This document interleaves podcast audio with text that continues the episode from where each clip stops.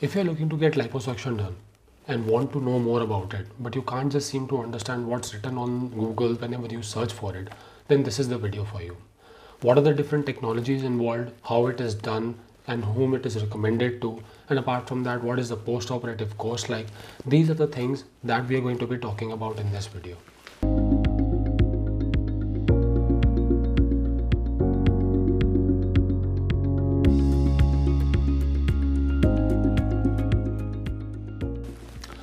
Hello, I am Dr. Arjun Handa, plastic surgeon and body contouring expert. So when we start about liposuction, let's talk about how long has it been there for. Liposuction has been there for about 3 decades now and it is being commonly performed all around the world. So during this time, the technology has continuously evolved.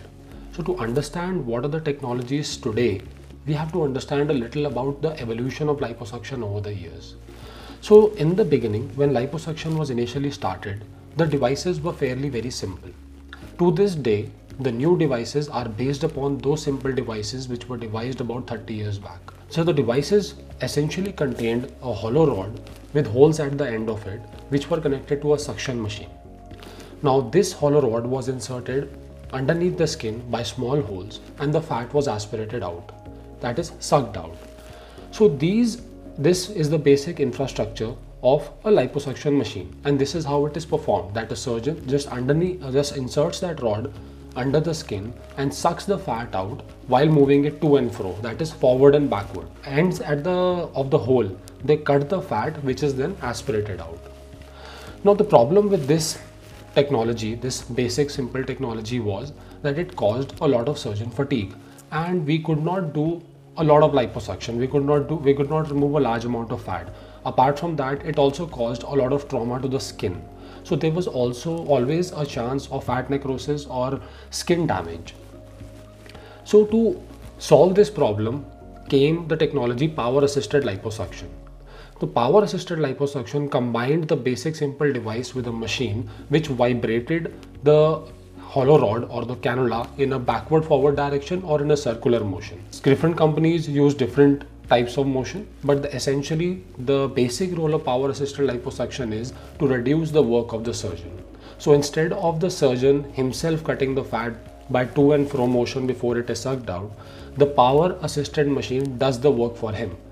So a large amount of fat can be removed. The downside is that the trauma is increased. So the next technology was ultrasound assisted liposuction. This was developed to overcome the problem of trauma to the blood vessels in, underneath the skin. So in ultrasound assisted liposuction, instead of a cannula, a probe is used. What is the difference between a cannula and a probe?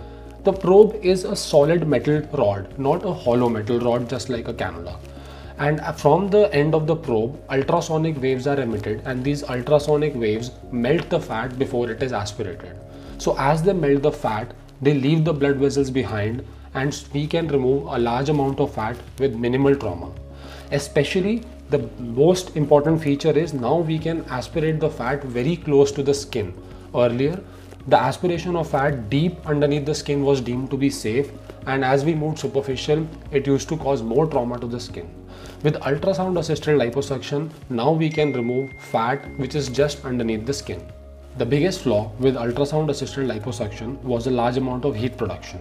And because of this flaw, there was always a chance of skin getting burnt as we moved close to the skin to remove the fat. This is the reason why only expert body contouring surgeons were able to use ultrasound assisted liposuction.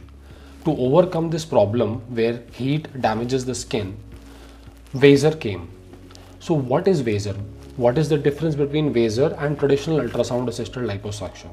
So in Vaser, the solid metal probe, instead of emitting ultrasonic waves just from the tip of the probe, has grooves which emit ultrasonic waves from the sides as well. What this does is, it diffuses the energy instead of concentrating it at one point. Because of this, we can now remove a large amount of fat relatively safely without much heat production and the skin damage to the skin and blood vessels is minimal. Vaser has now become the gold standard for high definition liposuction. It is the chisel in the hands of a body contouring surgeon who is shaping your body. he can finally remove the fat from very specific areas, giving you the high definition six pack ab look. Next comes laser assisted liposuction. Laser assisted liposuction uses light waves to melt the fat instead of ultrasonic waves. It is as good as laser, but has not become popular because the machine is too expensive, it is difficult to maintain and relates to increased cost for the surgeon which translates to increased cost for the patient with no additional benefit. Now you must understand that Vaser and laser both they produce some heat and they cause some tightening effect on the skin. So instead of just removing fat like with suction assisted liposuction and power assisted liposuction, Vaser and laser also cause tightening of the skin which improves stretch marks and gives even a better shape to the body. So these days, Vaser combination with PAL is the best combination for any patient going under high definition liposuction. Now there are other devices out there in the market which are have recently been launched which are radio frequency and plasma based devices. Now these devices have come for a relatively short period of time and long term results are yet to be evaluated before somebody can comment on them for sure. They are revolutionary devices in themselves but they will take time to establish themselves, maybe two to three years, after which every body contouring surgeon will readily accept them.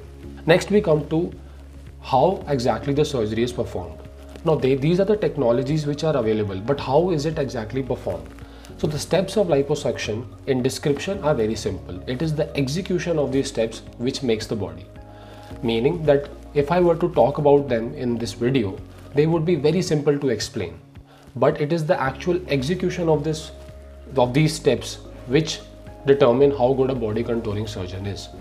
So the first step is infiltration. So what does infiltration mean? A surgeon will insert a small probe in underneath your skin which then infiltrates a large amount of fluid. This fluid contains some local anesthetic and also some epinephrine to constrict the blood vessels and decrease the amount of blood loss occurring below the skin. After this infiltration fluid has been infiltrated comes the step of aspiration in traditional power assisted liposuction or suction assisted liposuction. So in aspiration, the fat is simply aspirated and that marks the end of your liposuction when enough fat has been aspirated and the endpoint has been achieved with respect to the body that you wanted to achieve. When we're using Vaser, there is an additional step between infiltration and aspiration. That is emulsification. Emulsifications literally means melting of the fat prior to aspirations. So you have three steps, infiltration, emulsification and then aspiration. The end point is not determined by the amount of fat, it is always determined by the kind of body that the patient and the surgeon had discussed preoperatively. Once the body contouring surgeon feels that he has done justice and that he has done enough to ensure that the patient will get the body that they want, he will stop. It is not about the amount of fat. So this brings us to our next question. How much amount of fat can be removed? Safely, every plastic surgeon should recommend that about 5 to 6 liters of fat removal at one episode of liposuction is more than enough. Beyond that, it is relatively unsafe. It can be pushed to 7 to 8 liters, but beyond that is not recommended by any board of plastic surgeons. So the most important questions in the post-operative course is number one, when can I return to work? And number two, how much pain there will be? Both these questions are interrelated.